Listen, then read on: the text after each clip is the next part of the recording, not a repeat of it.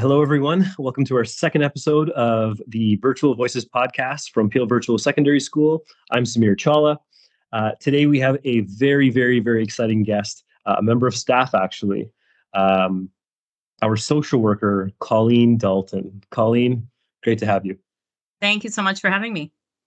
Uh, so, Colleen, uh, we have a set of questions that we were going to ask, uh, although hopefully we can be a little colloquial given that uh, we do work together. Um, maybe a little background on Ms. Dalton. Um, Colleen is responsible for all of Peel Virtual Secondary School and Peel Elementary Virtual School, um, which means her catchment is the entire Peel region, uh, which ranges from South Mississauga to North Brampton. Um, although I've worked with many, many, many talented social workers in the past, uh, I've got to say that um, the work ethic and effectiveness of Ms. Dalton is not to be understated, and uh, we are very, very lucky to have her. Um, now that that's out of the way, um, maybe hear from you. Who are you, and what do you do? So I'm very honored to be here and thanks for the warm welcome. Um, so as you mentioned, I'm the school social worker. In particular, today I'd like to honor Peel Virtual Secondary School, year two. And I am I'm a woman of many talents, Mr. Chawla, but uh, as a school social worker, I come with a background of clinical uh, practice as well as international social work practice. So it's um, always very humbling uh, to have a moment and kind of review how I do what I do. And um, I'm still very excited to do what I do in my job. That's great to hear. Um, so the first, que- I mean, the, maybe the second question now is, uh, what is school social work for those that may not know? Right. So the official role description for us is that school social workers assist schools in identifying and helping to remove those obstacles within children or within their environment which interfere with their ability to benefit from educational experience. So that's a lot, right? So at the end of the day, what it means is we really are goal focused. So anything that's getting in the way of the student being able to engage, and in this case, with us virtually, my job is to help identify what those barriers are and remove them so that we can ensure that students are getting uh, their educational experience but also, given that I'm a social worker, we're also looking at the mental health of our students. And if that's something a student is struggling with, uh, we provide assessment, we do counseling, we provide consultation, we look at alternative programming, behavioral resourcing, we link families with supports in the community, uh, and we we kind of use our expertise to ensure that the student's experience in this moment with us is honored. That's great. Um, how, how long have you been doing this for? School social work. 24 years. 24 years. My goodness. Have you always been uh, within the Peel District School Board as a school social worker? No, I haven't. So um, I started out with Children's Aid. So I was a child protection worker for 10 years. And then I decided I wanted to go back to school and specialize in international social work or international development. And I then subspecialized in research, community organization, management, and policy. And I had a beautiful opportunity to work in Mexico City uh, with women with disabilities for a year. And uh, the beautiful thing about that is I still keep in touch with them and it keeps my Spanish pretty top notch. Uh, so I'm able to uh, bring that into the job whenever I can and happily to do so. Um, but I'm just as excited 24 years ago as I am now to do what I do. I really, I'm very passionate about social work in general. That's good to hear. Or bueno, should I say. Gracias. um, so moving along, um, social work and what where it came from and where it is and where it's, where it's going um, can tend to change just like any other uh, industry or discipline. Could you share uh, perhaps a brief overview of the history of social work and, and how it has evolved over the years? So yeah, social work um, started off in the charity movement. Um, so we were really seen as the do-gooders. Um, I'm so happy to say, in some ways, though, that we've we've flipped that stereotype upside down. We're we're more than that. We're really focused on clinical practice, everything from international social work that I spoke about earlier to research, to advocacy, to management and social justice and policy work. School social work, in particular, we look at using a lens of anti-oppressive and anti-racist practice. Um, as I spoke about earlier, we explore the importance of mental health. Um, the Ontario Association of Social Workers actually just over the weekend um, put out a stat that suggests that we are the largest mental health provider in Ontario. School social workers or social workers in general, I should say. Uh, school social workers are part of that number, I'm sure, but social workers are the largest provider of mental health uh, in Ontario, which is staggering when you think about it. More wow. than doctors, more than nurses, but it's actually us. Um, so we really we see mental health is just as important as physical health, and it, we really promote that reaching out for assistance is a sign of help. So, for example, if you've sprained your ankle, of course you would. What would you do? You would reach out for help. You would go to the doctor. You would maybe get your ankle looked at. Um, we see that as the same for mental health. That you are valued. Your mental health is valuable as part of who you are, and that you would reach out for support for that as well it's good to know. That's good to know, and it's a good that's a good parallel to make that you know health, whether it be physical or mental, are or can be equivalent, right? Health is health.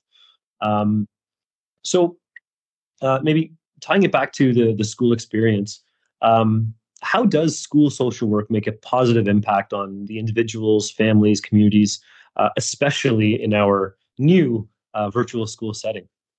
Yeah, so um, it's we're it's very exciting times for our school as well as for me being our school social worker because I went and I pulled our um, school mission statement to see what uh, what we saw as kind of um, our path forward. So in our school mission statement, it looks like we talk about innovative learning experiences that support the development of digital literacy and other transferable skills. For me, as a school social worker, I see that as an opportunity to provide innovative ways to address social, emotional, mental health needs especially given in this virtual landscape. How can we be proactive? How can we be creative around how we address the social, emotional, and mental health needs of our students? I would argue that what I've noticed so far as um, so far in my work at our school is that we need to work harder to build relationships virtually. It doesn't come as easily as possible when we're in person virtually we need to make opportunities for our students to have a space to be what they need to be in that moment. A lot of times in my work we're walking alongside students. Our students at times can be um, described as the most vulnerable marginalized students in our system. They've actually said that to me that they haven't had our students haven't had positive experiences in our system.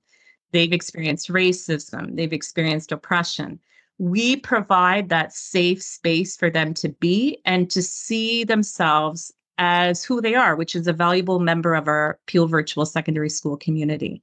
That to me cannot be understated of that safe space that we're providing, the connections our teachers in the classrooms are providing.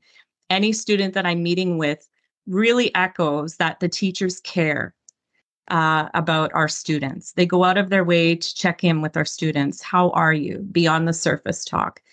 I um, honestly think that we are a beautiful example of the power of connections and the power of relationships, which is crucial to the work that we do in supporting our students and their social, emotional, mental health. Absolutely. Um, I'm glad you brought that up. Um, right now, it's uh, November 2023.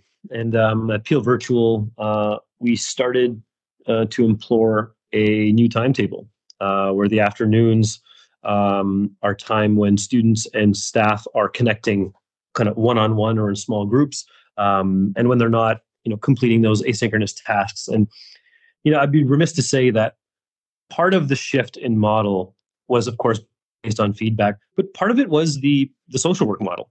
Um, when you're saying you know building connections um, engaging in maybe not engaging in but developing trust within a power dynamic like a staff like a teacher and a student. Um, building trust is like basically step one in the learning process.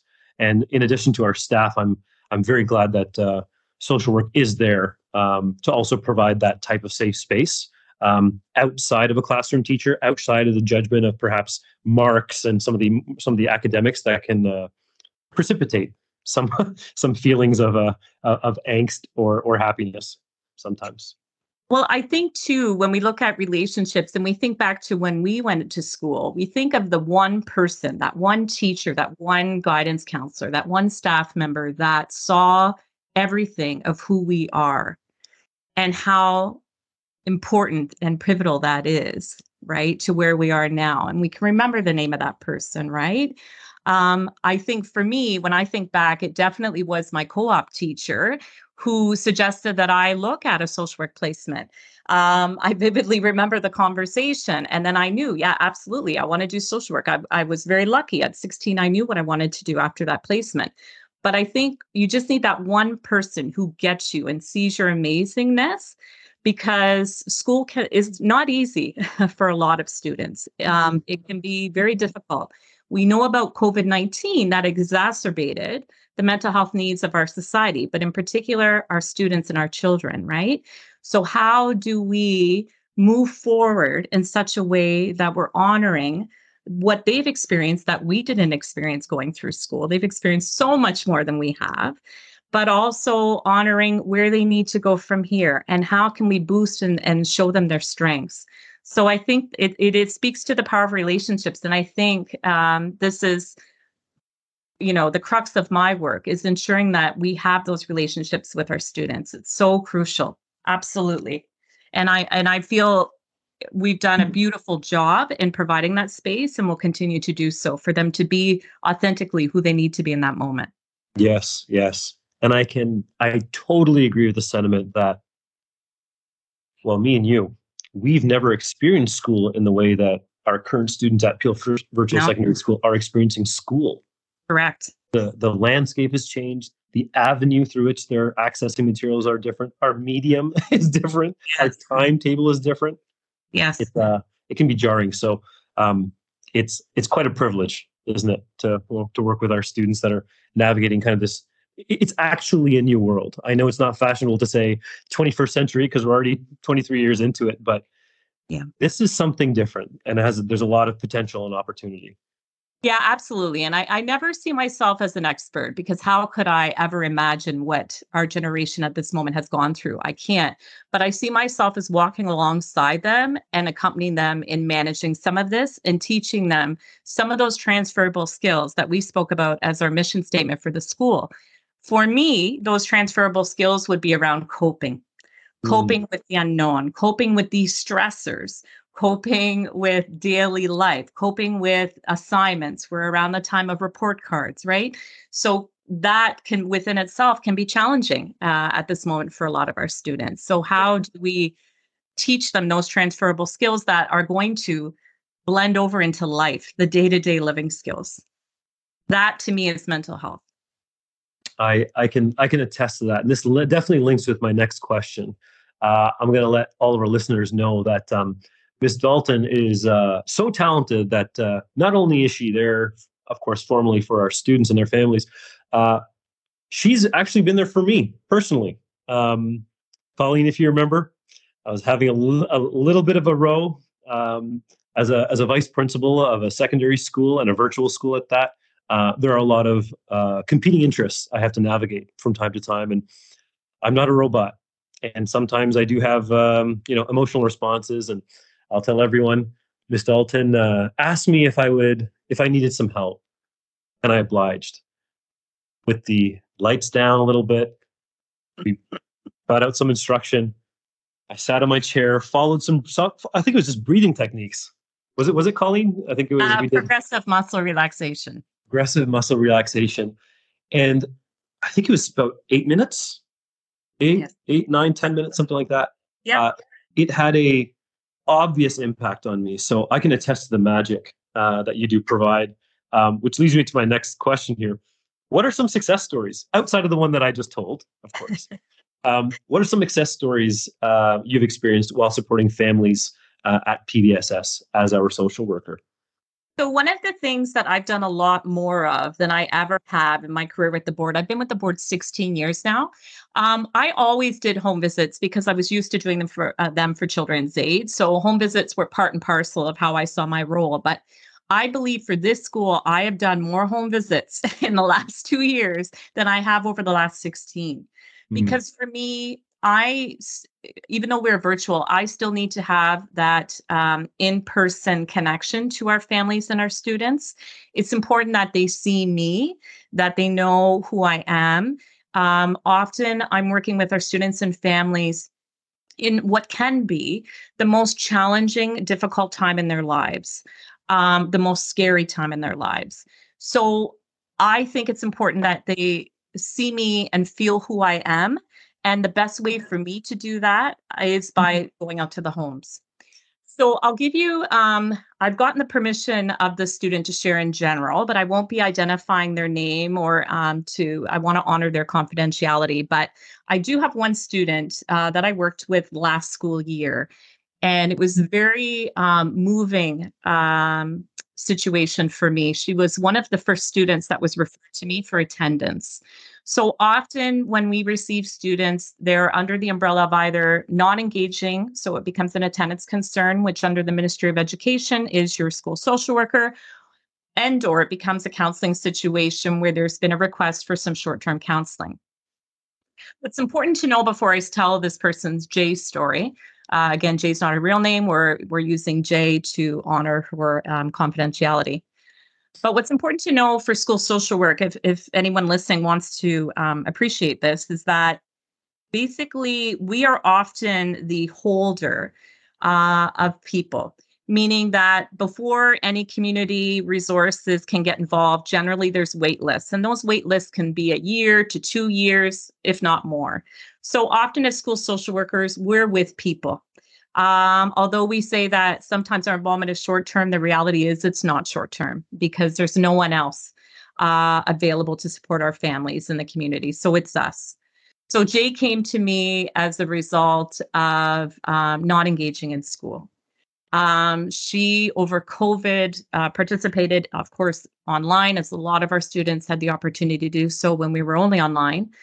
And she began to disengage from school at that time. So it had been a couple years um, that she had any kind of engagement in her schooling. And she, unfortunately, probably overall wasn't interested in online learning. She hadn't left her room um, in about two years. Uh, wow. She would go to eat, um, mainly use the bathroom, but then go back to her room she really felt that um, life just wasn't something she was available to participate in. And when we talk about availability in social work, generally we're talking about mental health. Mm-hmm. Um, she had been diagnosed with depression and anxiety, anxiety um, in particular, uh, social anxiety, and generalized anxiety. Um, and of course, this generation, as we spoke about earlier, going through so many different stressors than we did when we were their age, um, it was difficult for other family members to understand what she mm-hmm. was through.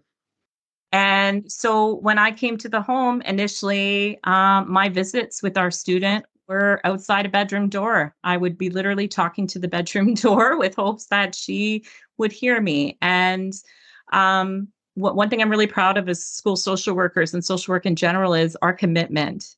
Uh, we will meet students where they're at. So if sitting outside that bedroom door for visits upon visits, it's okay. Uh, we let students know we're there and we will do what needs to get done in order to let them know that. Mm-hmm. So over time, and I mean months, student eventually came out.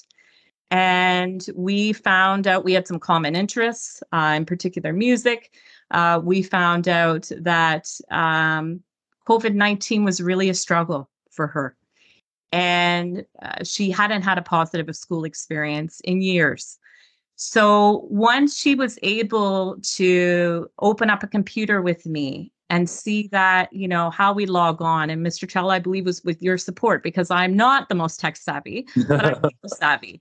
And mm-hmm. what I know as a people savvy person is that you stay in that moment as long as you need to. So eventually, um, she did log on. Then it was a matter of the next goal being could we get outside? Could we step outside our front door and get some fresh air?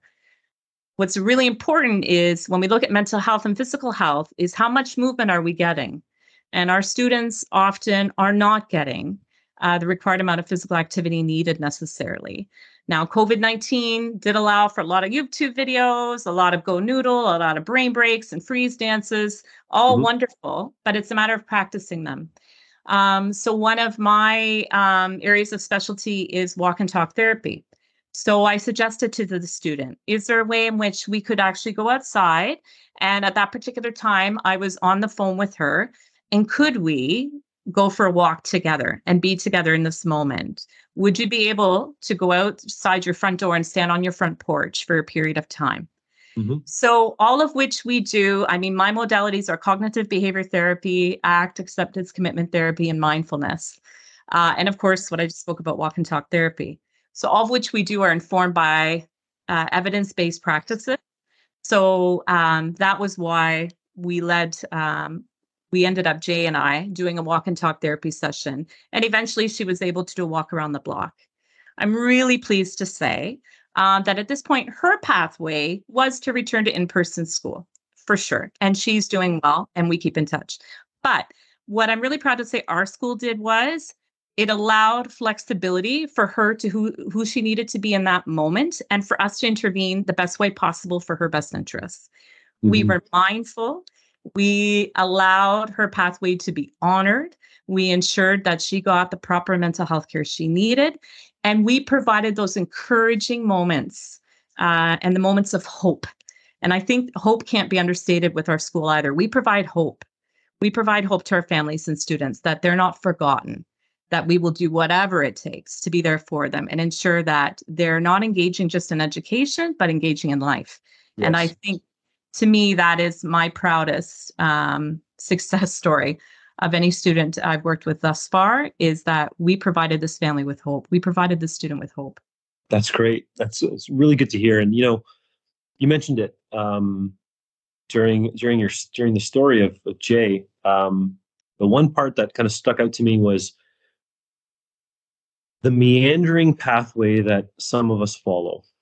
Um, whether whether with social work support or not, um, we do tell students and families from time to time that, yep, you go from grade to grade to grade to grade, then to middle school, then to high school, and then high school. After post graduation, you have these almost prescriptive pathways. You know, there's the workplace, there's apprenticeship, there's college, there's university.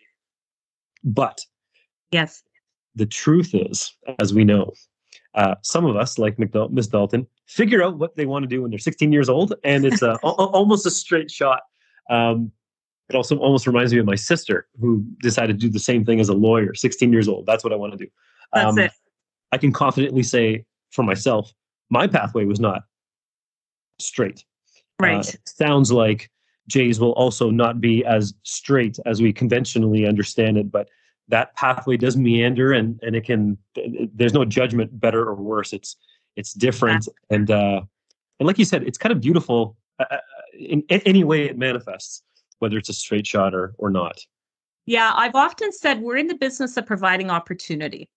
Hmm. so what we think the student needs or the family needs right? We you know we have to step away from that i think because the experts so to speak are the student and family we are alongside them in their journey for their pathway, as you say, whatever that means for them. But we provide that space, that safe space, that positive environment that sees them. And I think, again, to me, that's something I'm very proud of with our school that we do because I think it's it's so needed and should be everywhere. But i've definitely noticed that with our school. Mm-hmm. Um, one of the points too about I wanted to speak about is measuring success so, mm-hmm. what success looks like or what our goals look like, um, very collaboratively, uh, we identify with our students and families. So, they're not necessarily our goals, as we just spoke about, or what we perceive needs to happen, but mm-hmm. rather they're, they're joint. And really, quite often, it's the family and the student that are identifying what the goals are. Um, I like that. Um, now, again, during that that story with Jay, and you mentioned uh, kind of briefly, but you mentioned walk and talk therapy. Yes. And again, it begs the question like, what is walk and talk therapy? But maybe further to that, in your opinion and in your expertise, how does physical well being affect a person's overall well being or mental health? So, kind of a two parter. So, physical well being, its in, impact on mental health and health in general, and specifically, what is this walk and talk therapy stuff you, you're mentioning? Right. So walk and talk therapy really, um, it isn't anything necessarily new, but I'm newly certified in it. It talks really about it, um, the idea that people are connected to and impacted by their natural environment and or nature. So it's an evidence based clinical treatment for stress, depression, anxiety, PTSD, and grief. So it's really, in, in literal terms, walking and talking in nature. Um, so, school social workers, we don't necessarily provide treatment. That is not something that um, is part of our, our, our role description.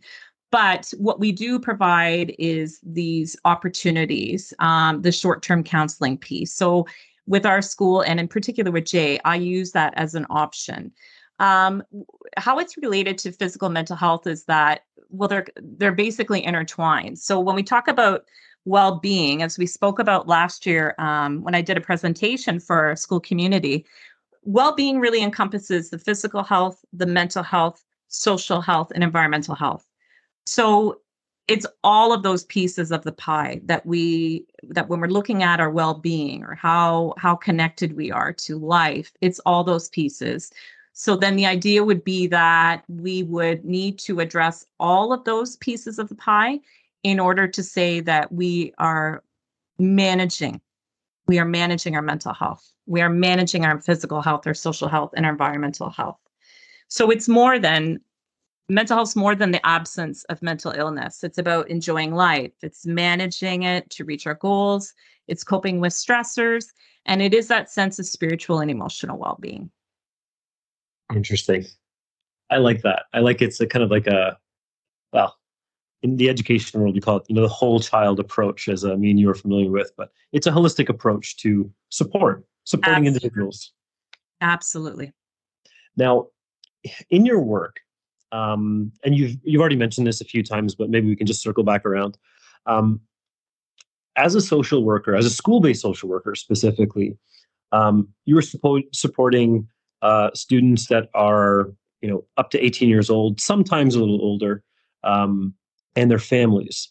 Yes. Uh, which means you're probably exposed to a lot of stuff out there in the field. Um, and of course, taking care of your own mental health is important. Um, but maybe more generally for for everyone listening, uh, what are some uh, specifically? What what are the ethical considerations and guidelines for uh, school social workers um, that they're required to follow to kind of maybe maintain, um, you know, ethical standards?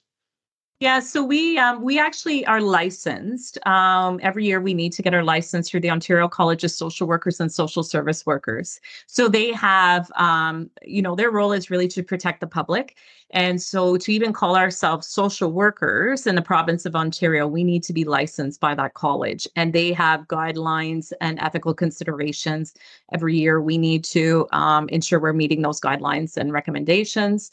Um, for school social work in general, um, we if it's a counseling situation where we're providing some short-term counseling, we um, get written permission up until age 18 at this moment, although that may change to 12. Right now, it's still up to age 18, where we require parental consent uh, before we have any um, interactions with a student. Um, and generally, everything that we um, that we hear, that we see, is kept confidential, except for a couple of exceptions. Number one, if we understand that a student is in danger, then we need to act appropriately. Uh, so it can be whether it's in danger to themselves. Number one, uh, danger to others. Number two, um, if there's child protection concerns. Um, also, if we understand that they've been a victim of some sort of sexual violence, we need to report that, or if we get called to court. So, those are in general some of the exceptions to our confidentiality agreement that we have. Mm-hmm. Um, but I think you know those need to be in place, right? And parents need to understand, um, you know, when they ask for school social work support, what it is that we're offering. We also do what's called informed consent. So, whether a student comes to uh, my way via counseling or attendance, we reach out to parents first, always, or caregivers first, always. And we tell them these are our services, and do you understand? And do you have any questions about our, what our services offer? Um, just so we begin that dialogue right from the very beginning of that collaborative relationship of what we do and kind of what are some of the things they're looking for. It's important to get their expectations as well.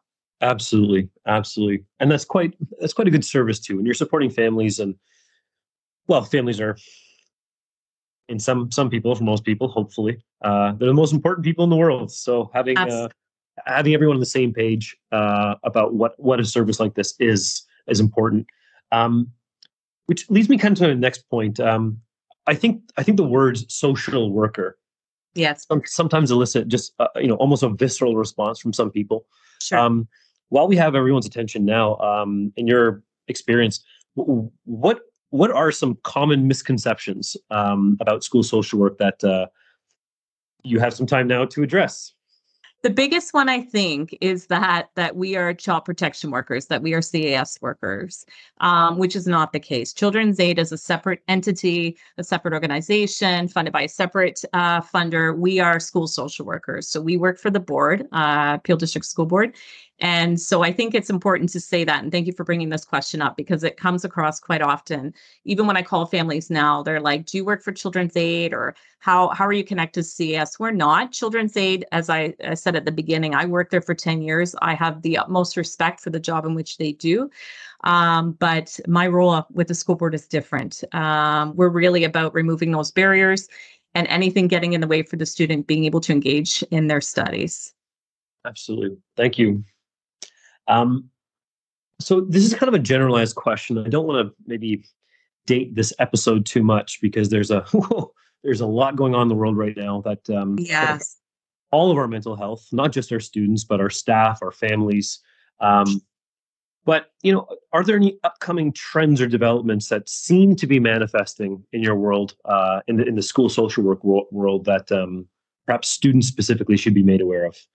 Yeah, so there is this uh, responsibility on the part of uh, school social work to always be up to date with our training. So I know in the last podcast uh, there was um, terminology such as grit or resiliency. I'm familiar with those terms. Um, for us right now, though, in our profession, we're really talking about navigating trauma. And mm. trauma is an emotional response to a terrible event like an accident or a natural disaster or physical violence. Um, so, why that's important is that trauma manifests itself in our body. Um, so, a lot of what I do when I meet with our students is teaching them the neuroscience of it all. So, what are the three helpers in our brain that we can use to deal with big feelings? One of them is the amygdala. So, related to trauma, um, it's possible that at times some of our students that have experienced trauma, although they may not recall specifics, or they might, um, it can create out of proportion responses to things that you or I might not perceive as danger, but for them, it's perceived as unsafe. Mm-hmm. And so their reactions uh, when we look at behavior um, may look quite different than what we were anticipating. Um, so it's really important that we always um, ensure that you know we we have an understanding that behavior is what we see above the surface. If we think of an iceberg we see behavior the top of that iceberg above the water.